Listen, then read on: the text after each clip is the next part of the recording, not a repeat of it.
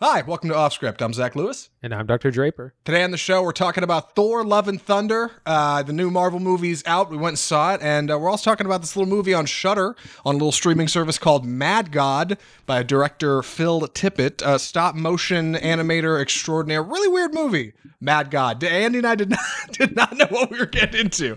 It's a bold cinema, the second half of the show. Uh, we're going to talk about some upcoming trailers, some exciting things coming this September, November, a little bit of news. But first things first, Andy, we were out last week because I had dumb COVID. it sucked, man.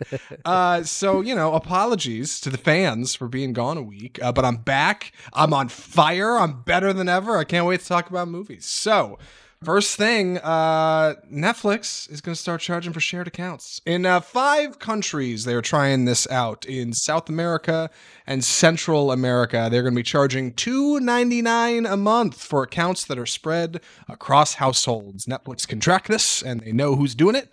And uh, you know that's that's that's what they're going to start doing. They're going to try it out. They're going to try it out in smaller markets, and if it works, they're going to bring it here to America and lose a bunch of subscribers. Maybe they won't. What what what what, what do you think about this, Andy? Not in my backyard. Not in my house. right. Not not in my America. As for God. me in my house, we will serve HBO Max. Um, yeah. Th- this yeah, is going to have kind of mixed results. Uh, Netflix, a- after years, decades even of unrestricted growth, ha- has started to finally slow down. They are losing subscribers, and this is one of their ways to kind of still attempt to grow.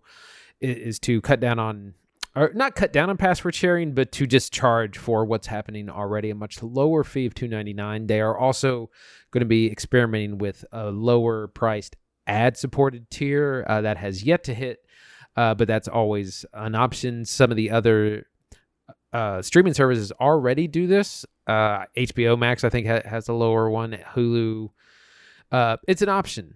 And uh, but things are not going great for Netflix. They're predicted to ha- have a terrible. They have an earnings call in about an hour, or actually about twenty minutes. Oh, Um, and today? it- oh yeah, God.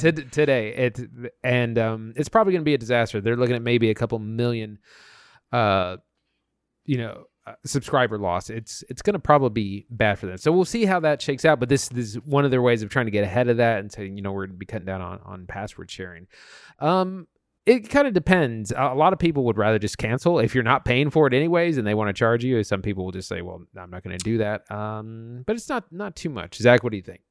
Uh, once again, the curse of the show is is is truer than ever. All the good movie news happens while we're doing the episode. I'm sure there'll be something cool in that earnings call that we'll talk about next week. Come back next week on Script for more. But regarding this, you're right. Netflix has been trying to shake things up because they're not doing so hot. I don't think this is it, especially because it's not just two ninety nine uh, on your account for sharing across houses. It's two ninety nine per house. It's two ninety nine per like per per I guess Per separate. IP. It's going. To, I don't know. I don't know how it's going to work exactly. I, I'm not even sure how they track that. But Or, like, separate us- locations, something like that. Yeah, our our family account. We've got that across. I think four houses. I mean that. So so what? At three times what? Twelve dollars more. That's almost double my subscription price.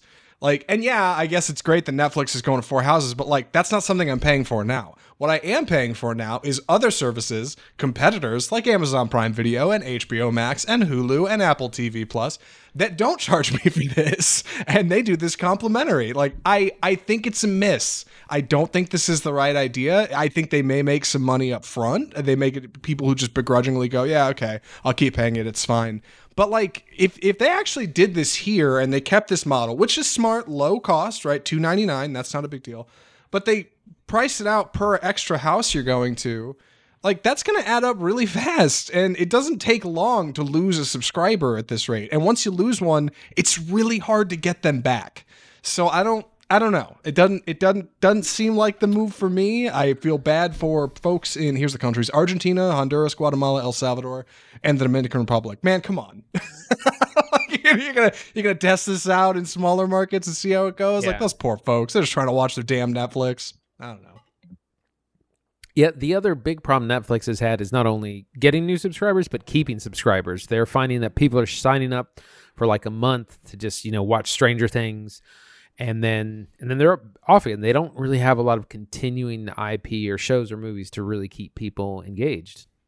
Yeah. I, I don't know if this is going to work as a long term strategy. Only time will tell. But as for me and my house, uh, like Andy said at the top, like I don't know, I, I don't know how much longer I'm going to be subbed to Netflix. Andy, you're in the same boat, I'm sure. Like it's on the chopping block. If I got to cut one one month because I just feel like eh, I want to cut down on my monthly expenditures, my subscription services. I, Netflix is an easy one to go. Like it's a low impact library. They don't have a lot going on over there right now. Stranger Things just wrapped. I don't know. A lot of their library is available elsewhere as well. Yeah. it's true. A lot of their stuff is available on other platforms, like Amazon Prime Video, that already comes with my Prime subscription, that has a host of other benefits alongside it. HBO Max has like a much more robust library, including Turner Classic Movies, a ton of stuff from Cartoon Network, and they're combining with Warner Brothers in the next year. Like that, there's a lot of other things going on in the market. Like, I don't know. Netflix is trying to be a trailblazer and it feels like they're going in the wrong direction. We will see what that earnings call has to say. We'll report back next week on Off Script. If You want to hear that episode? Just subscribe and then it'll come right to your phone when it comes in. Anyway, our next story Kevin Spacey is out of con. Uh, can, con, he parts ways uh, following UK sexual assault charges. Lately, uh, there has been a run of what seems like celebrities that are trying to make, make a comeback, right? Johnny Depp just got through his trial and he's going to be in some new movie movie. I saw James Franco is going to be in some new film after four years of doing nothing amid his allegations. And now Kevin Spacey is getting pushed to the back of the line. No, sir. We don't have any crooks in our film industry. Uh, Andy, what do you think about this? Um, well, I wanted to first start off say is that you know we're not a gossip uh, podcast. We're not here for the celebrity gossip, but this does impact films themselves, and that's why we're bringing it up. And it is important to address that these uh, things are still going on. Kevin Spacey is going to be go- being put on trial for I think it's five counts of, of sexual assault uh, that happened in the past uh, couple of de- decades in the UK. He has faced similar uh, charges in or allegations in LA as well. Most of those have kind of disappeared or been dismissed. I mean, some of the defendants literally suspiciously died.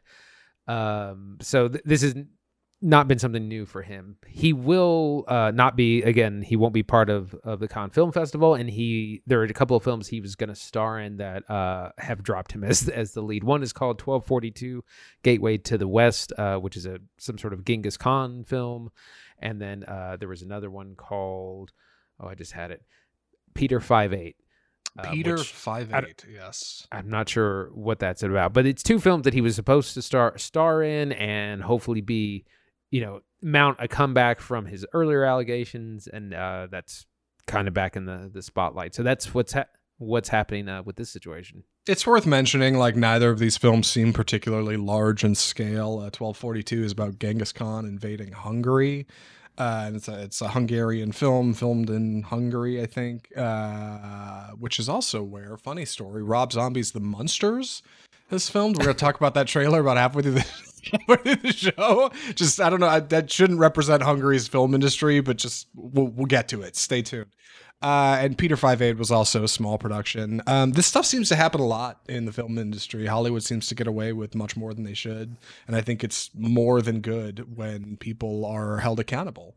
Um, I hope Kevin Spacey continues to be held accountable, especially with uh, you know a slew of people who have mysteriously turned up dead in regards to this. But like Andy said, we're not a gossip column. Uh, we we we're, we're about bold cinema here. So keep it here on off script for uh, more robust uh, content. And lastly, before we get to our first review for Thor: Love and Thunder, at the box office this week, Thor: Love and Thunder is impressing folks, staying at uh, number one, and uh, where the crawdads sing, a smaller feature, does okay. And meanwhile, Top Gun is still like on the list. I think that movie's just going to be making money forever. I, I don't know if they're ever going to pull it out of cinemas at this point. It's the new Titanic. It's, it's yeah, it's like the new Dark Knight. They're like, we're going to keep it in theaters for four months. Like, uh, okay, great. It's a great movie. Love it. You know.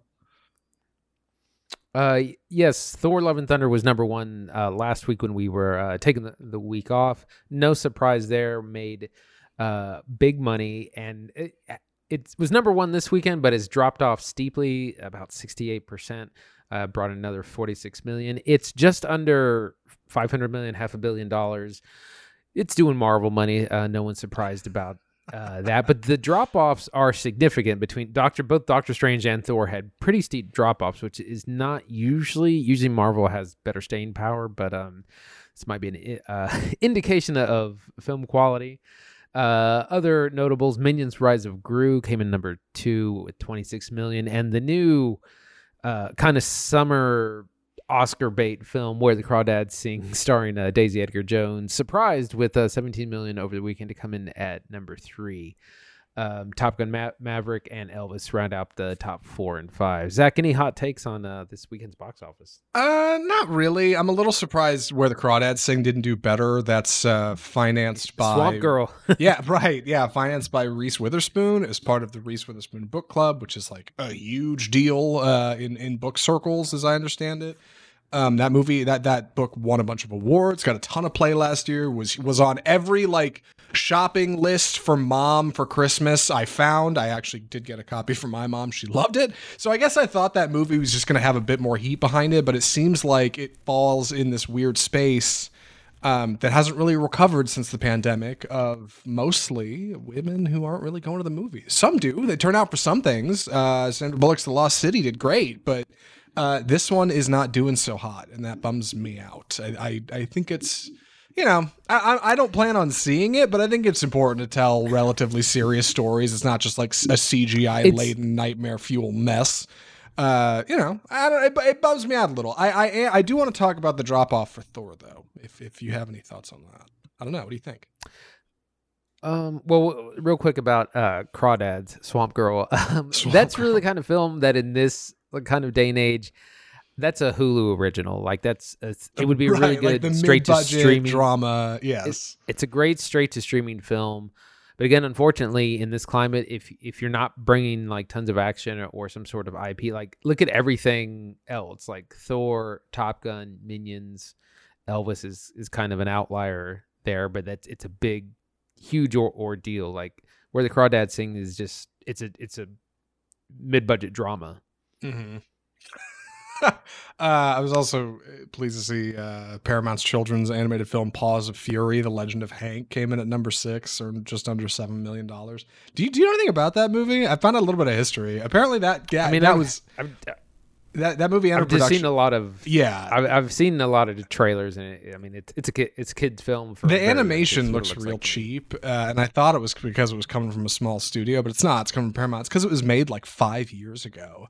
Uh, apparently, it like greatly mimics Blazing Saddles, and originally it had a name just like Blazing Saddles. It's like this dog who go, rides into a cat town and becomes the sheriff, and nobody likes him. Uh, you know, they changed the title, sat on it through COVID. Here we are, baby. Dump that children's animated movie. Perfect. Like right in the middle of the summer. It's great. Um, the, the real quick before we move into Thor, I just the drop off on on Thor: Love and Thunder. Um, how much of that do you think comes from like streaming services? Because I feel like there's a lot of drop off like on films like this from people who are just like, I'll wait till it shows up on Disney Plus. Like, eh. you know, and and I think, I think that's why I you mean, get that big boon of first week people, right? People who actually want to see it in the theater, and then just people who don't care, right? I think in one sense it, it depends on the quality of your movie. Look at Spider Man. Like people weren't people couldn't they were not going to wait for streaming. They're like, I'm going to go see it. I'm going to go see it twice, three times in theaters for it. I think it depends on how exciting your your your film is and how and the rewatchability because like that's kind of with Doctor Strange and, and Thor to a degree. Once once you've seen it, you've seen it. There's not really a whole lot to uh, unpack on multiple viewings. Whereas like you know things like Endgame or Infinity War and of course Spider Man have audiences going back week after week. No, you're absolutely right. Like, and those are just comic book examples. Look at Top Gun, right? Like, Top Gun's killing it. Like, continues to kill it. Nobody's like, when's this going to come to Paramount Plus? It will eventually, but for now, like, people want to go see good stuff on the big screen, and uh, word of mouth matters more than ever before. So, with that, we should move into our first review of the episode. Andy has graciously agreed to take the summary on this one. Andy, thanks in advance. Uh, take it away. Thor: Love and Thunder Kids, get your popcorn now. Let me tell you the story of the space Viking, Thor Odinson. So this is the fourth entry in the Thor franchise, uh, starring Chris Hemsworth, uh, Taika Waititi, Natalie Portman, uh, Tessa Thompson, among others. Uh, this is the twenty-something film in the MCU God, uh, series. We find we we find Thor um, kind of having a midlife crisis, a bit of a loss of like, what do I do? What am I doing with my life? Which is kind of where he is in the third movie. So it's a little bit of a repeat. Um, we we see we see that New Asgard has become a big tourist destination. Uh, Thor doesn't really know what to do. He he's not real real sure. At at the in the meantime, uh, we meet a new character called Gorr the God Butcher. We meet him before he's butchering gods as kind of this lowly uh, peasant uh, who suffers a tragedy at kind of at the hands of an of an of an indifferent god. Sorry. Uh, and he slays said god with a weapon called the Necro Sword, and then eventually goes on a rampage uh, to kill all gods because they're so indifferent they don't care about regular human life.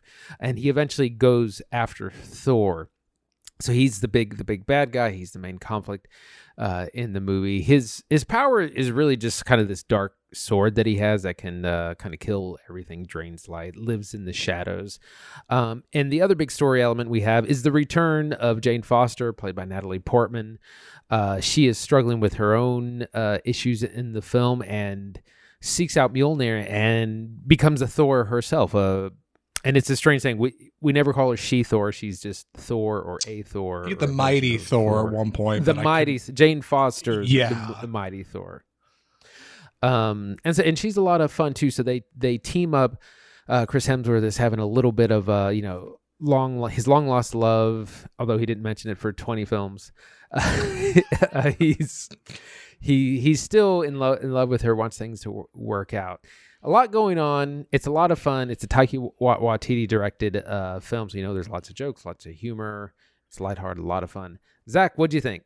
So there's, there's this funny relationship I have with certain films that we see in theaters. Like sometimes I'll, I'll go see a movie, and at first I'll think, you know, I didn't really like it, but then it, you sit on it for a few days and you keep coming back to it and you keep just thinking about it randomly, uh, and you start to really come around on it. Uh, Elvis was this way, the Baz Luhrmann film. Like at first, I was like, "Yeah, it was weird. And it was a lot. I didn't really like it." And then after a few days, I started talking to Andy again, and, and I was like, "Man, people, this movie's actually kind of kind of good, man." Like I keep thinking about it. Um, Thor: Love and Thunder feels like the opposite of that for me.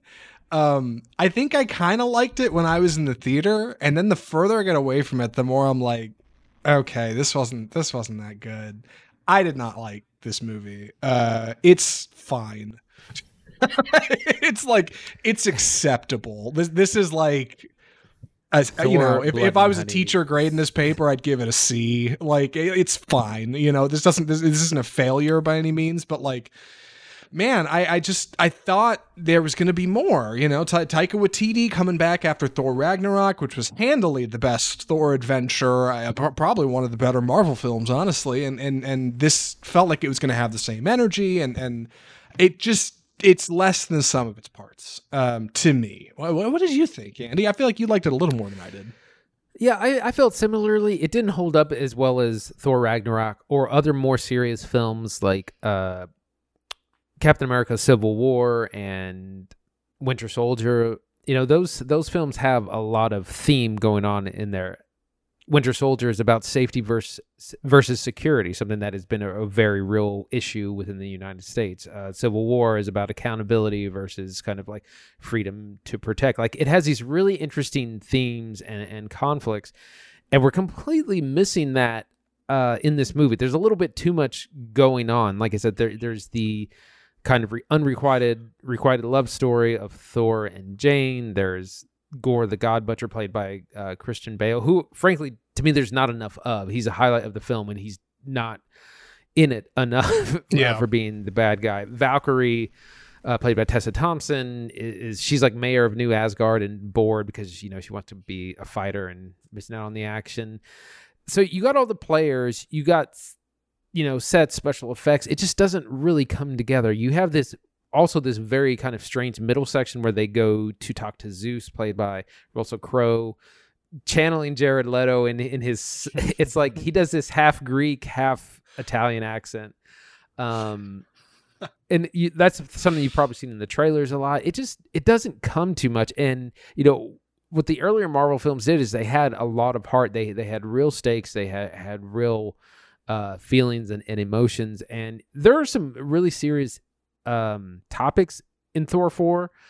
Um, but then it's weird because it's juxtaposed between with like lots of jokes and quips, and it's like it, it shifts around tonally strange. And people are as much as they they loved or used to love all the humor in Marvel, people are starting to kind of get tired of it. They're kind of tired of like the, the joke every other line or every other, other minute. It's starting to get a little old.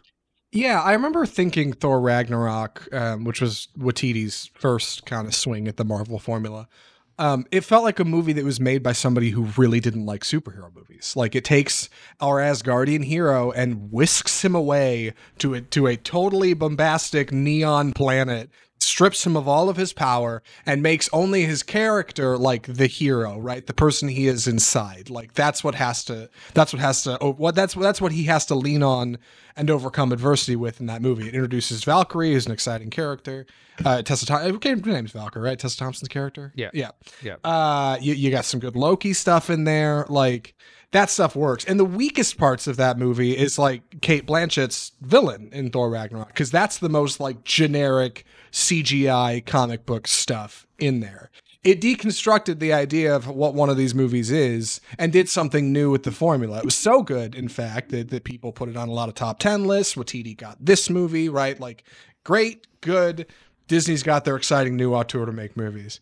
Um, this movie feels like it tries to do that same thing. Like it, it tries to walk back the idea of what the traditional comic book movie is, spend a lot more time with Thor in his character, like inside of his head. Um, but it's kind of a miss. Uh, it does have strong parts. There, there are bits that work.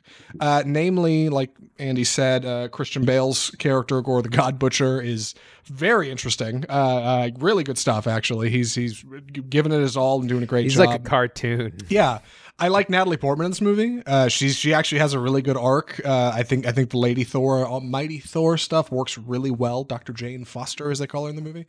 Um, I actually thought that was a surprising return to form. I, I did not think she was going to be good in this movie because I felt like she was kind of jaded by the Marvel formula, but here she is and she's great.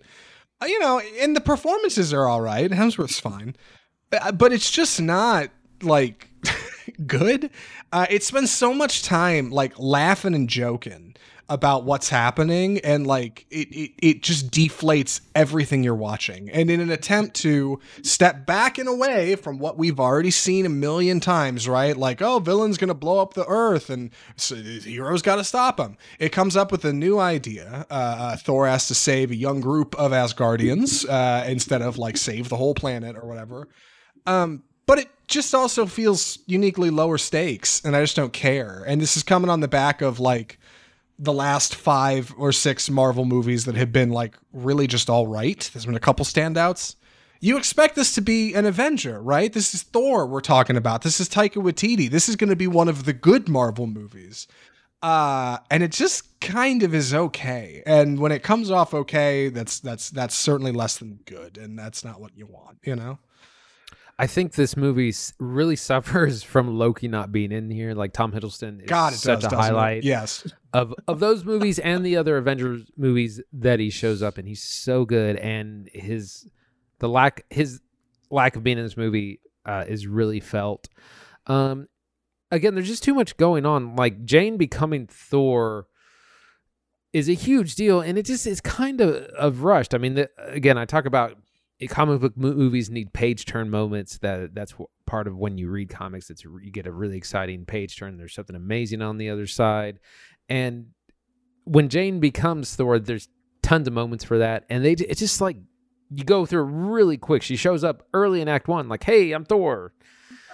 You know, like you could have easily had a whole movie Yeah. uh, about about that. Um, again, Christian Bale's character, he he is the God Butcher. You you don't see him butcher anyone. You see him butcher one God, and then like kind of a trail of destruction, but you don't really see him be be the threat that he's he's made out made out to be. He ha- he's hamming it up a lot of times because he's like it's like the classic super British uh like bad guy, and he's like the CGI effects on him make him look very ghoulish and very cartoonish. So that that works uh pretty well. He's he was one of my favorite parts of this, but uh yeah th- it's the the plot it's it's the narrative just not making a lot of sense not being engaging not having that emotional weight that a lot of the the earlier films had Yeah, the the movie suffers from like really poor pacing. Uh, it's got a lot of scenes of two or three characters standing around talking about what they should do, and then flipping to flashback or a sequence of like Korg, who is voiced by Taika Waititi, explaining uh,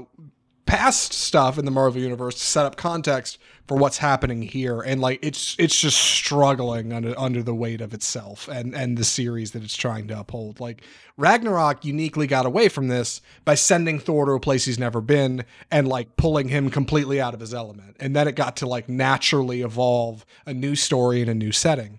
This movie does not have that luxury. Most of it takes place in New Asgard, which is like where all the Asgardians who have nowhere to live following the events of Thor Ragnarok are living on Earth.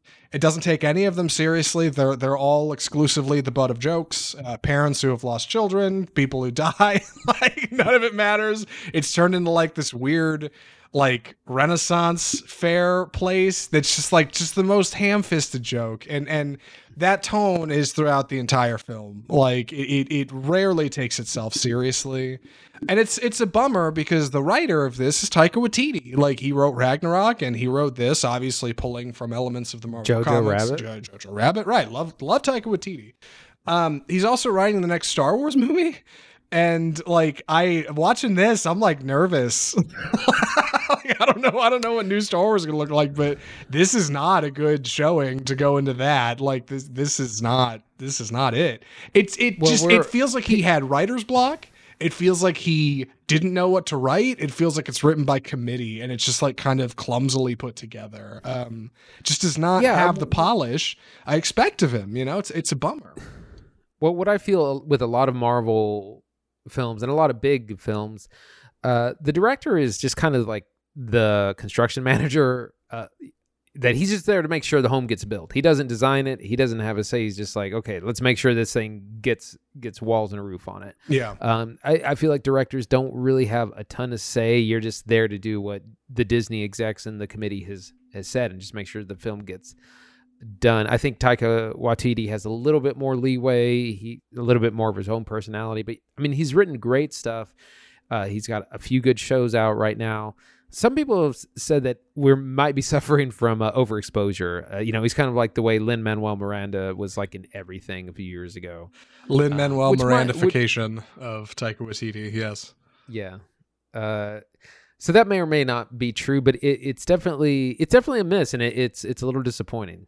It is disappointing. Um, I I I, I kind of looked into the background of the movie to try to find out some more details about I, I don't know like how how it got to feeling just so mediocre, like how just so acceptable. Um, as far as I can tell, film was shot in Australia, Chris Hemsworth's you know hometown, and right next to Taika Waititi's hometown of New Zealand, which is great.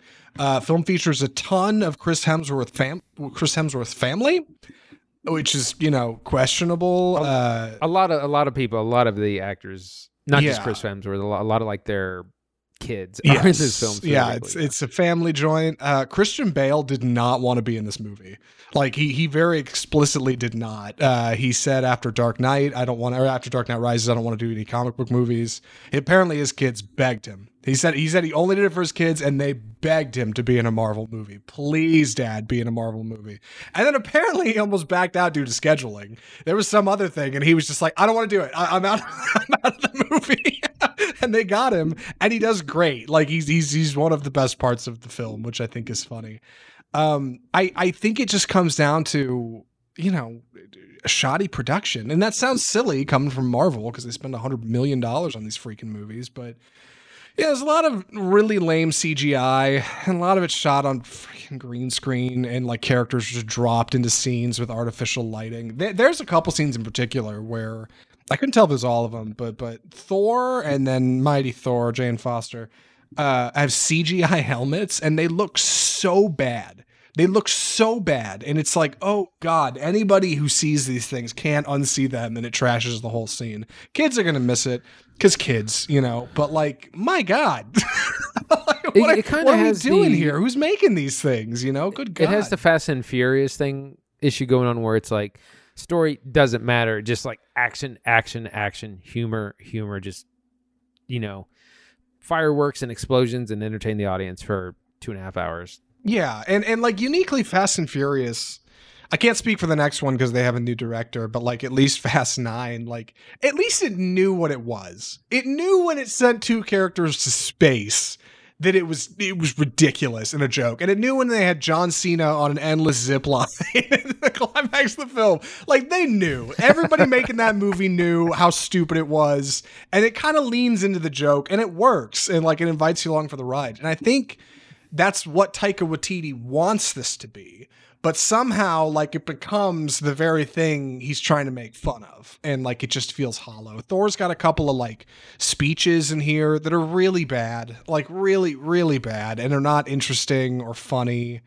Uh, the trailer's got most of the actual laughs in the movie. There's, like, a couple others, but it just I don't know. I didn't find myself laughing a lot. I, I I'm not even sure if it passed a six laugh test. It's it's it's it's fine. It's acceptable, you know. Um, but God, Marvel's got to do more than acceptable, man. Like outside of Spider Man and Doctor Strange, if you like that one, a lot of people are really mid on it. There's just not a lot exciting going on here in, anymore. Well, and that that brings us to another issue: is we again have kind of zero direction on overall the larger direction of, of what Marvel MCU is is going towards. Uh, there there was a stat that came out that we have almost 100 hours of content in phase four not just the films but also the tv shows and none of it really makes sense altogether it doesn't really connect it's not really going towards and again when we talk about phase one was six films and five and a half if you count the hulk uh, and so you had six films and the six includes avengers so you had five individual films then the group movie and we are on i don't know like like six or seven films six or seven uh, shows, and what are we doing? Yeah, there was a tweet last week that somebody posted, like just showing how many hours of, of like pure content go has gone into each phase. And like phase one of the Marvel Universe is like six hours. It's like six movies or, or like eight hours, right? It's it's the first few. It's couple, first couple Iron Man's, Captain America, like small. Phase two is like 18 hours, like 20 hours. Phase three is like 40 hours. Like that's a lot of content. Phase four, where they're at right now, including like Marvel series on Disney Plus, which they've explained as a part of this, is like over a hundred hours of content. Like it's so bananas. And and I guess I don't know, I just thought Thor was gonna cut through that noise, right? Like and that was a silly expectation to put on this film you shouldn't go into a movie expecting more than it's going to be but but man like it, it it it had all everything set up right all the pins were ready for Taika Waititi to knock him down here get get with Chris Hemsworth who's looking bigger and musclier than ever before bring back Natalie Portman like do some exciting stuff I I don't know it's it's just it's fine it's fine like it's it's acceptable I guess any other thoughts on this for recommendations? I don't know if I'm starting to talk around myself. Here. I'm ready. Uh, Andy, would you recommend Thor: Love and Thunder? If you're a diehard Marvel fan and you've seen everything and you've seen it all in theaters, probably want to get on board. I, I mean, I thought it was, I thought it was fine. Like it, it is a lot of fun. There's a lot of action pieces. There's a lot a lot of jokes. Uh, the plot and narrative is kind of all over the place. It's not super engaging. Doesn't really have that emotional depth that Ragnarok had, or some of the earlier or other Marvel uh, friends. If if you're not a huge fan, I would say save it for streaming. It'll be out on Disney Plus in in a couple months. Uh, you're not missing much, uh, and it's a little long. It's two hours, 15, 20 minutes or so. So uh, mostly save it for streaming unless you're a big fan. Yeah, I'm in the same boat. Just just wait till this is on Disney Plus. Don't bother. Yeah, you're not going to see anything here that's going to blow your socks off. I don't think it needs to be seen on the big screen to enjoy it. If anything, watching on a smaller screen might hide some of the bad CGI. Um, you know, there's other exciting movies coming out soon. Uh, there's other stuff in theaters you can go see and you know watching something like top gun maverick like at least being able to see like the physicality of the action in there and makes you appreciate you know the the feeling of adrenaline you're getting the dopamine serotonin firing in your brain when you see these scenes versus what's happening here. Like this feels dry it feels milk toast it's it's fine you know? It, but it doesn't i don't think it does a great job of wrapping up any kind of thor storylines. I don't I don't think it has any kind of satisfying conclusion that people are going to need to see. It's just it's fine. It's it's fine. Oh, I thought we- I also thought we were maybe retiring Chris Hemsworth at this point. I thought Natalie Portman was gonna maybe take over. Uh, she's kind of. I think she's just signed on for this film. Uh, so who knows how how many more? And it also begs the question of how many individual films can you do on a character before it gets super stale. Right. Yeah, it, it, it feels like they they've set everything up so if this if this tests well, then they can spin off and do a series for anybody they want. Like it's it, it, uh, it's fine. It's acceptable. That's Thor: Love and Thunder. Hooray! Yeah, uh, can't wait to see what Marvel does next. Um, with that, we should move into our next segment. Uh, Andy, I'm gonna take. I think I'm taking the first movie in here, but do you want to at least introduce the uh, introduce our bit here? It's time for the trailer park.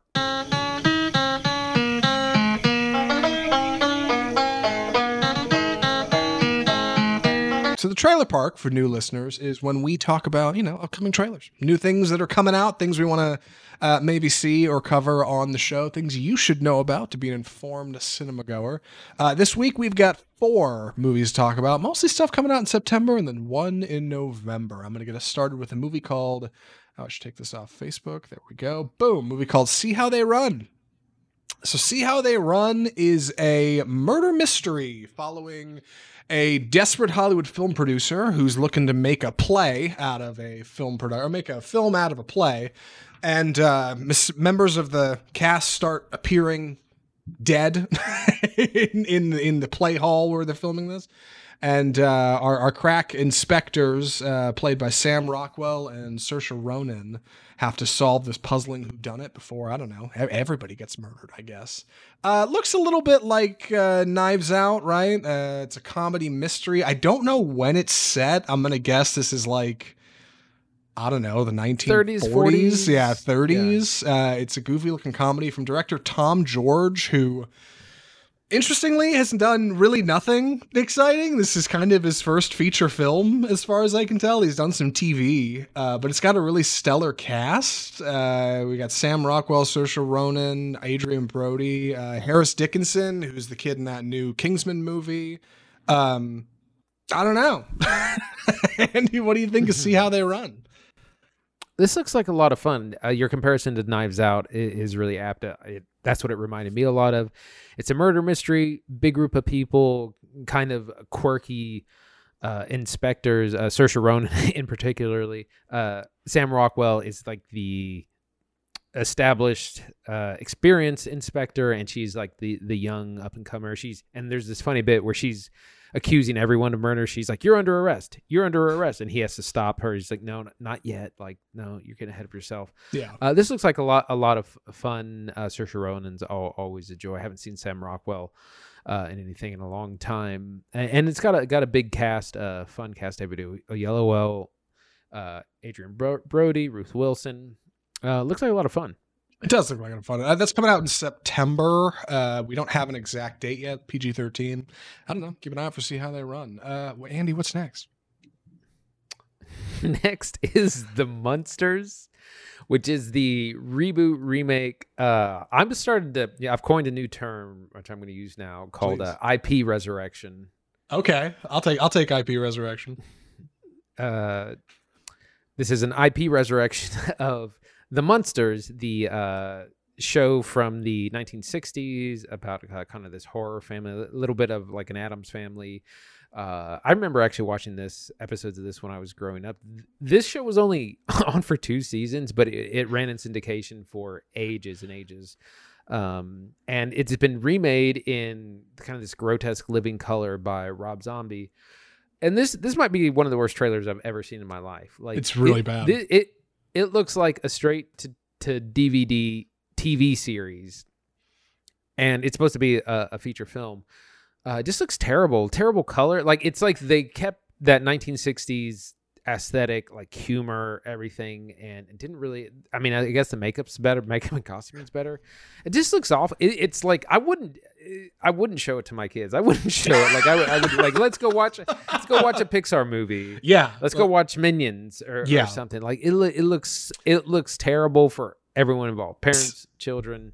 So I, um, I'm not a Munsters fan by any means, but I, I I was so astounded by how bad this trailer looks. I had to go do some research and find out more. Andy's right. The Munsters ran for two seasons.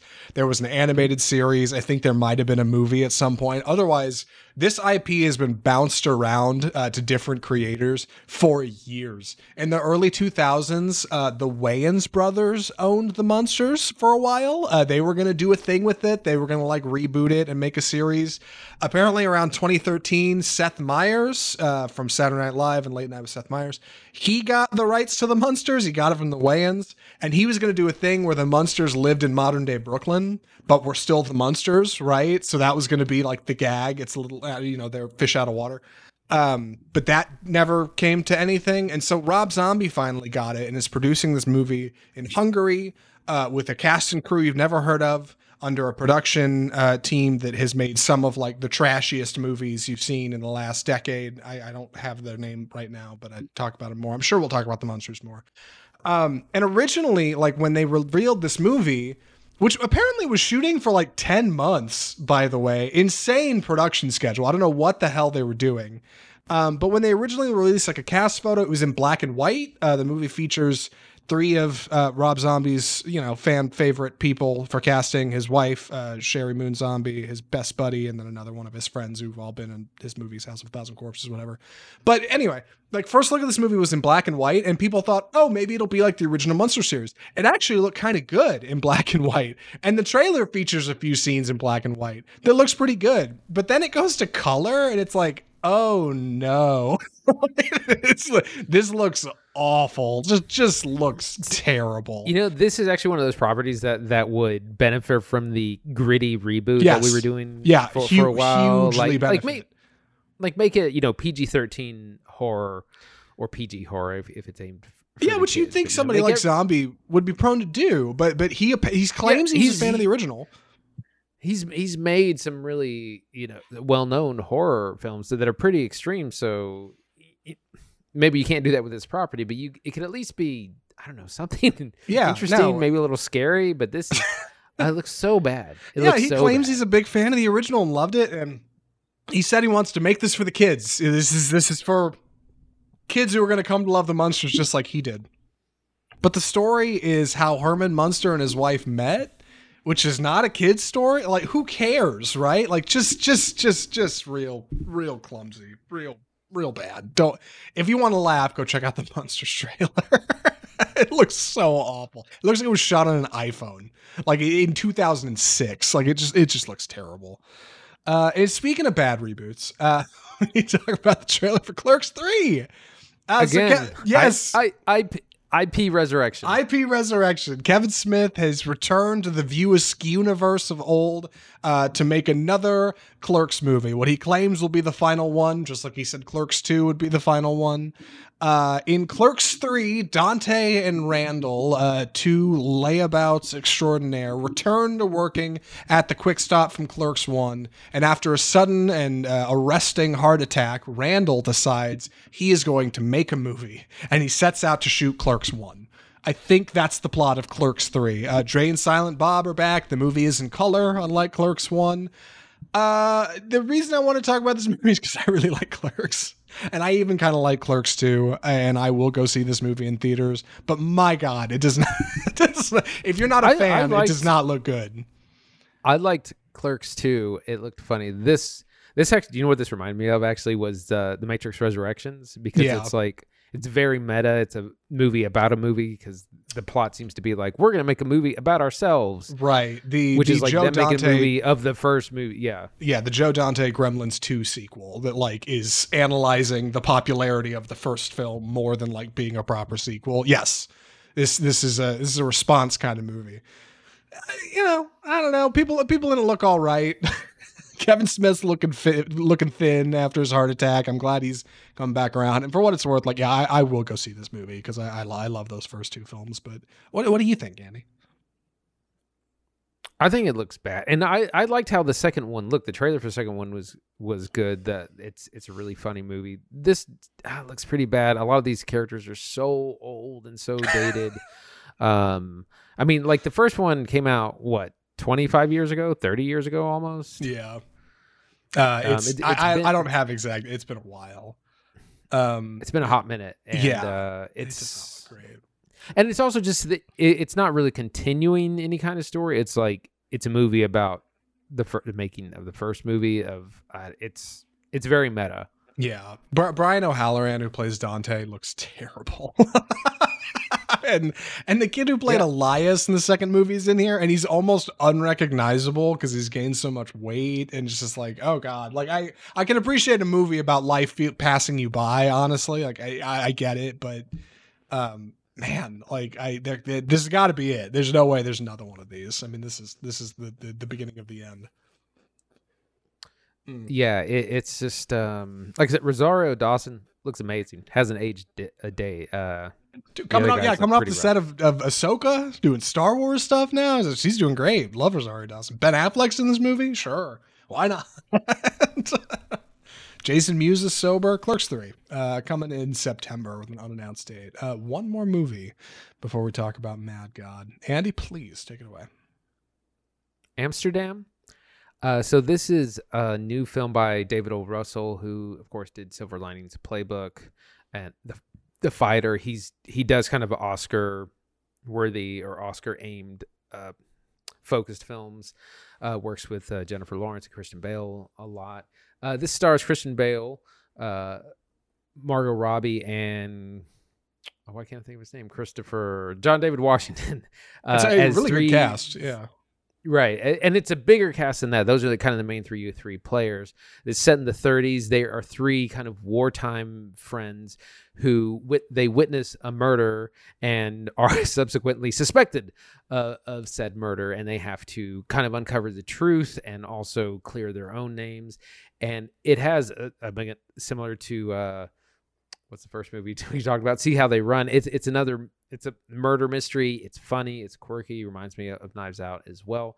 Um, huge cast, like I said: Christian Bale, Anya Taylor Joy, Margot Robbie, Robert De Niro, Zoe Saldana, Timothy Olyphant, Rami Malek, Michael Shannon, Mike Myers, uh, Andrea Riseborough, Taylor Swift, John David Washington, Chris Rock. I mean, it's a lot. It's a huge, huge cast. Uh, it looks like a, a, a lot of fun. Christian Bale has he plays this doctor who has uh, like a prosthetic eye, which they make a lot of gags out of, and you know it's it's a kind of lighthearted film, but it it's slated for I think a November release, so it's definitely going to be right in that Oscar window. I think this looks like a lot of fun. Definitely looking forward to it. Yeah, I, the poster they've released for the film is just the cast list followed by logo, and the cast list reads like the best Oscar bait you've ever wanted to see in your whole life. Yeah, like st- stunning cast. Uh, David O. Russell, I'm I'm okay on. Uh, since this movie came out, uh, there have been some postings of things he's done in the past, which are not great. I don't know if you've looked into any of that, Andy. Um, I, I have not. I've not. Would you enlighten us? yeah, so there's a great clip of him screaming at some actress on set. Uh, like he gets so mad and he just starts like like ver- oh god, verbal abuse, all kinds of stuff. That's a movie made in the '90s. I don't recall who exactly it was, but he's just like he loses his Going mind full on her. Kubrick on her. going full Bale, right? Like Christian Bale, Terminator Salvation. I'm sure that's why these two get along. Uh, and then there's some stuff about some things that happened with his niece that doesn't sound great. Uh, I, I was reading a couple articles about it and I was like, ooh, ah, okay, this does not read great. But apparently, nobody who works with him decided this was a concern because the guy's made some good movies, including American Hustle and Silver Linings Playbook. Um, do your own research on David O. Russell, but this movie looks super good, and I I hope. Uh, I don't know. I hope the things I was reading aren't true because I, that would really put a pall over this whole thing. It looks like a really fun movie, and I, I, I hope it's great stuff. Uh, coming out in November, uh, November fourth, I think, is the date we're expecting it, but I don't think it's been formally announced. So yeah, that's Amsterdam. Uh, and with that, we should move on to our final film of the episode. Uh, this is a unique feature. This is a, movie that I didn't uh, didn't really prepare for. I had seen some local screenings in the area at like indie theaters, like the Texas Theater, and thought maybe we should go check it out. And when I mentioned it to Andy and a buddy of ours, uh, our buddy Matt, uh, who, who who has a Shudder subscription, said, "Hey, you should just come over and watch it and watch it at my place." We all got together. We had a couple of beers, and we watched Phil Tippett's Mad God.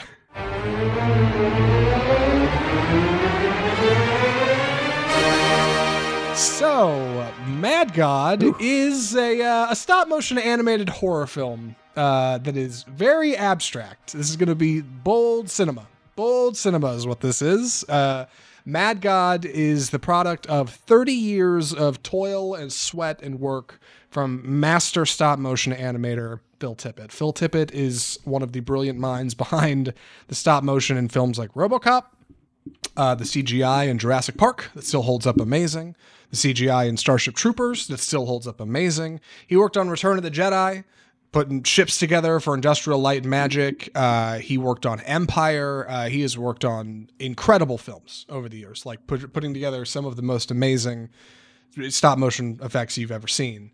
And while he was doing this, on the side, he came up with this idea for this movie called Mad God. I don't even know if he had called it Mad God back then. And he started filming scenes in his workshop just slowly, right? Like on a weekend, he'd put together a shot and he'd film it.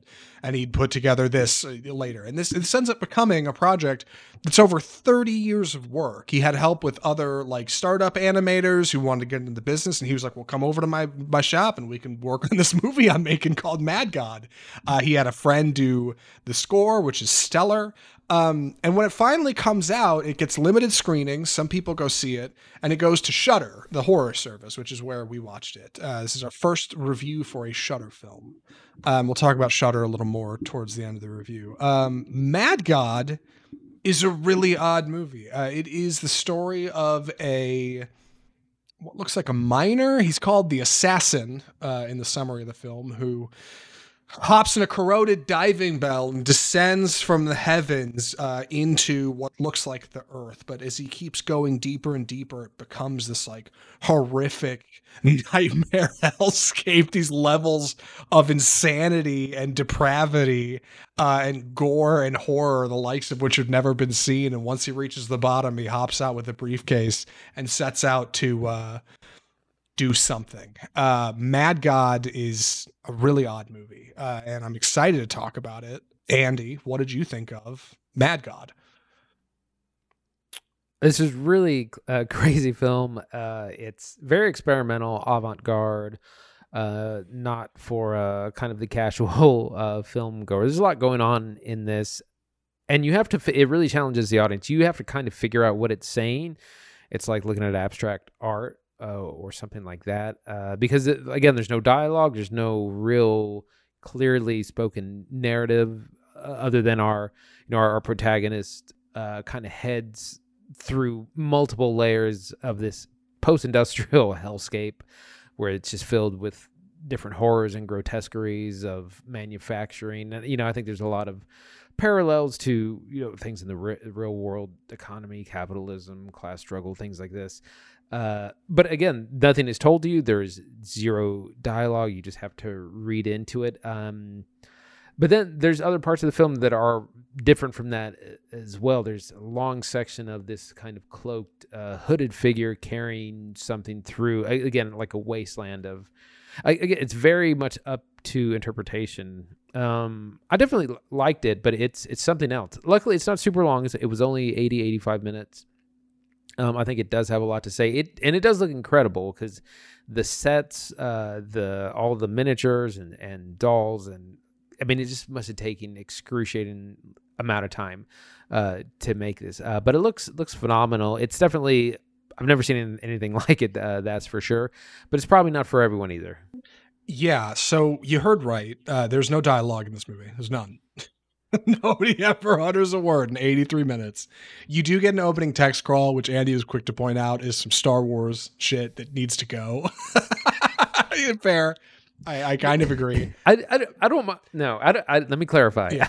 I don't mind a text crawl every now and then. I think the Star Wars text crawl needs to go. Yeah, I think that's fair. In Star in Star Wars. Yeah, well, they're working. That's a separate it, right? conversation. That's, yeah, Rogue One didn't have one. Solo didn't have one. They're they're trying. Um, but uh, Mad God is more, yeah, Andy's right. More like abstract art, like really, than than, than like tr- a traditional narrative structure. There there is you know a main character that you kind of follow. Uh, there there is kind of a a a protagonist and a goal that he's setting out to accomplish. And as you watch the film, that kind of unfolds before you. Um, but it's never given context. Like nobody ever pops on screen and explains what's happening or says, "Oh, here's why we're doing this." Like never happens. Like you you are entirely expected to look at these visuals and then judge for yourself whatever that means to you. Uh, this is described as a nightmare 30 years in the making which is exactly how i describe it too because it's just kind of this freakish unruly design of, uh, of, of abnormalities um, that i really enjoyed Alternatively, uh, if you're not getting a whole lot of narrative, what you should know walking into Mad God uh, or watching it on Shudder is you are going to get what is probably some of the best stop motion animation I've ever seen ever. Um, amazing, amazing visuals in, in some of these scenes. Some of these miniatures are so good looking, and he has these camera pans that look so thoughtful, like in practical lighting that looks so so good. Uh, everything is covered in this grime and grit and dust and blood and gore and, and horror that looks amazing. Like I've never seen anything like it. No no CGI will ever look like how Mad God looks. Like because it has this this like tangible feeling of like weight and structure. It's like you can see the fingerprints and the hair and the sweat that goes into everything. And that makes this like horrific underworld that our that our assassin is traveling through that much more tangible and that much more obscure. And it it, it gives everything this pall of like horror over it that's just fascinating fascinating. All presented with no dialogue and really fantastic music. Uh, I, I, don't, recall who the composer is. I'll look it up on IMDb while we're talking about it here. But um, Mad God is is special, and and I think I really like it. It's not without its faults though. Uh, Andy Andy mentioned uh, in the middle of it there is a uh, large section of live action. This is a blend of media. There is some live action alongside the stop motion. Uh, and it does feel a little like in those bits. I was like, this is where they couldn't, they, they, just didn't have the time to do the stop motion. So they were like, well, I'll just film this. It's fine.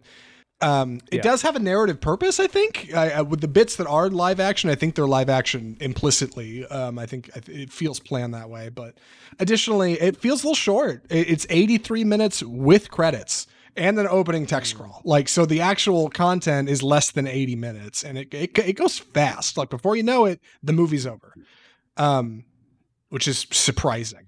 Uh, and also, you know, no dialogue kind of hurts. I mean, it doesn't doesn't have to have dialogue, but like I don't know, a little context for stuff would have been cool. Yeah, it reminds me a little bit of if you've seen uh, Koyaanisqatsi, the uh, it's not Philip Glass. Uh, I can't remember the director, but that that was a film that came out in the '80s that was kind of about man's destruction of the planet, and it's just an hour and a half of just audio and, visual. There's no dialogue. There's no like main character. It's just a, a, series of images set to music and lots of things happening. A lot of industrialization, that that sort of thing. Um, this film is in that same vein. You're you're just seeing a lot of things going on, and it's up to you to interpret what all that means. Yeah. Oh my God, Andy, you're not going to believe this. Uh, the music for Mad God, which I'm sitting here praising, uh, the composer for this movie did Tombstone Rashomon. Didn't we oh, watch? Look at that. We watched Tombstone Rashomon. We were really, really middling on, right? Am I crazy?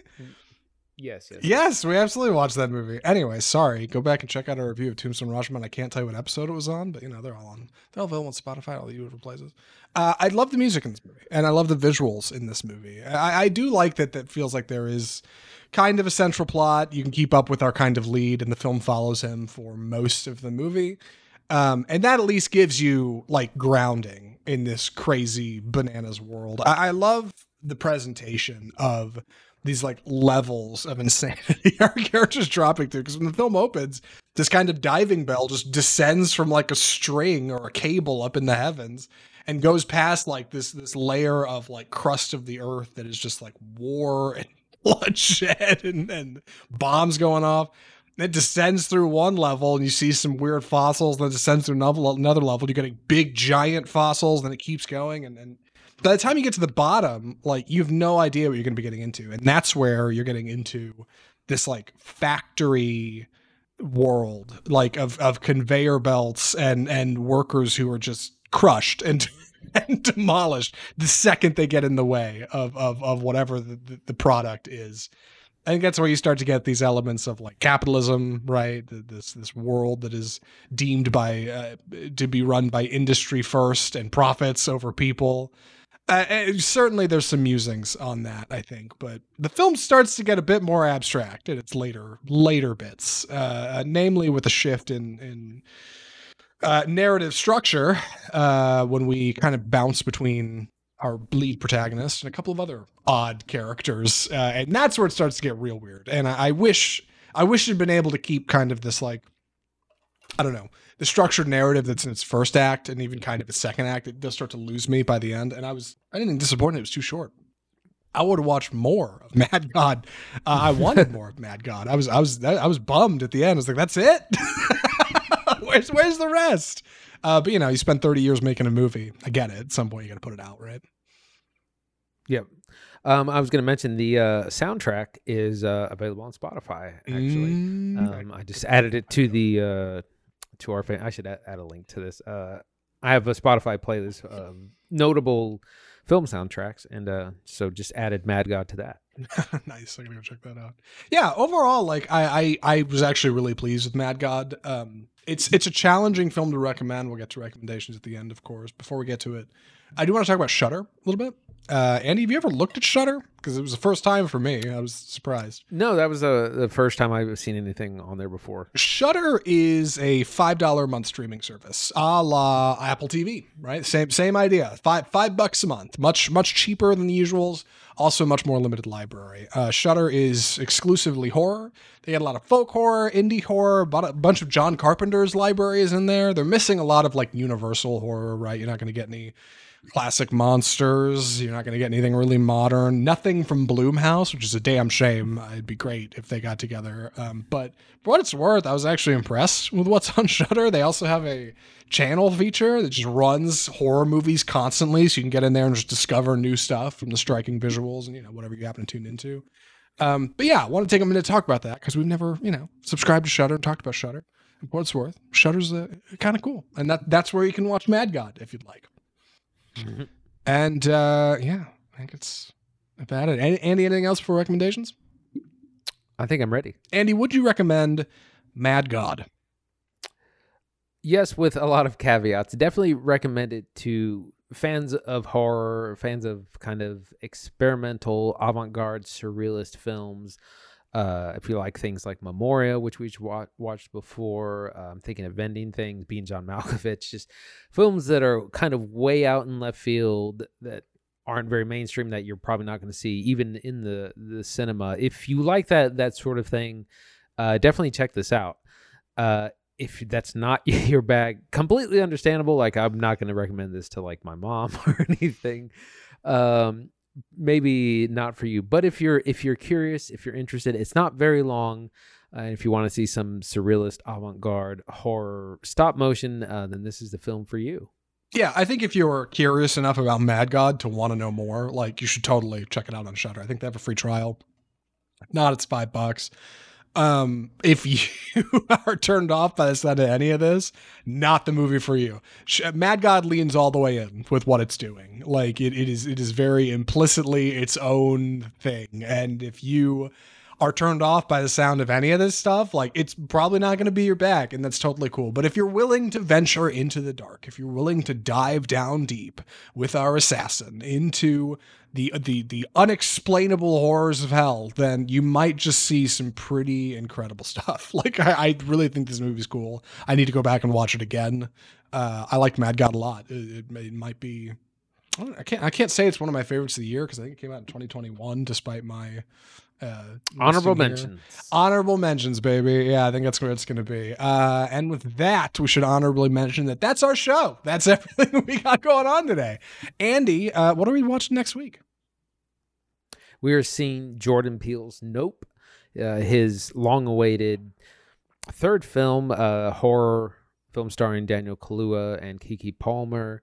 Uh, we just know it it, it involves some uh, horse uh, enter, entertain horse farmers, uh, horse owners rather, uh, and aliens. Ranch owners. It, ranch owners horse in ranch. the uh, Hollywood horse ranchers. Thank you. Uh, that involves some sort of alien invasion or something kind of like that.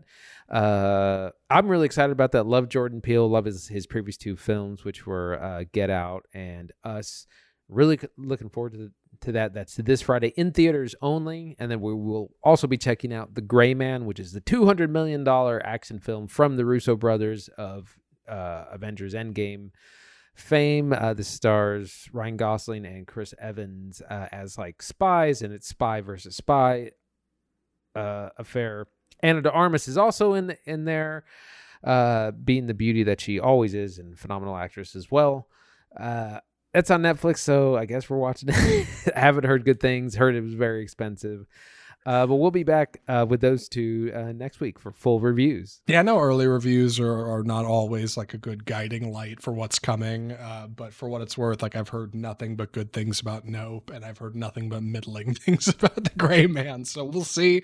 How could The Gray Man be bad? It's directed by the Russo brothers of Avengers, Infinity War, and Endgame. It's got It's- Chris it's- Evans and Ryan Gosling and Ana de. Armas. They spent It's got two- that N on it. it sure that's why. does. Yeah, they spend that two hundred million dollars. Yeah, it's got a big Netflix logo on the side, so we'll see. Uh, if you enjoyed the show today, you can follow us on Facebook where we live stream the show every Tuesday, unless I have COVID. Uh, sorry again. Uh, you can follow us on YouTube where we upload our live streams. We're on Instagram, we're on Twitter, we're on all the usual podcast outlets iTunes, Spotify, Google Play, iHeartMedia. We have a website, offscriptfilmreview.com, and you can write us correspondence at mail at offscriptfilmreview.com. But if you want to keep up with the show, know, keep up with your boys here at Offscript. The best thing you can do is just subscribe. Just subscribe to the show to get new episodes delivered straight to your phone every single week as soon as we are done uploading them. You can also follow us on Facebook where the live streams are. I know I mentioned that before, but the live streams are fun. Hop, on in here. You know, you might might might just get a shout out on the show. Who knows? Anything could happen here on Offscript. And uh, yeah, that's our show, episode 183. From all of us at Offscript, the home of Bold Cinema, I'm Zach Lewis. And I'm Dr. Draper. Thanks for watching.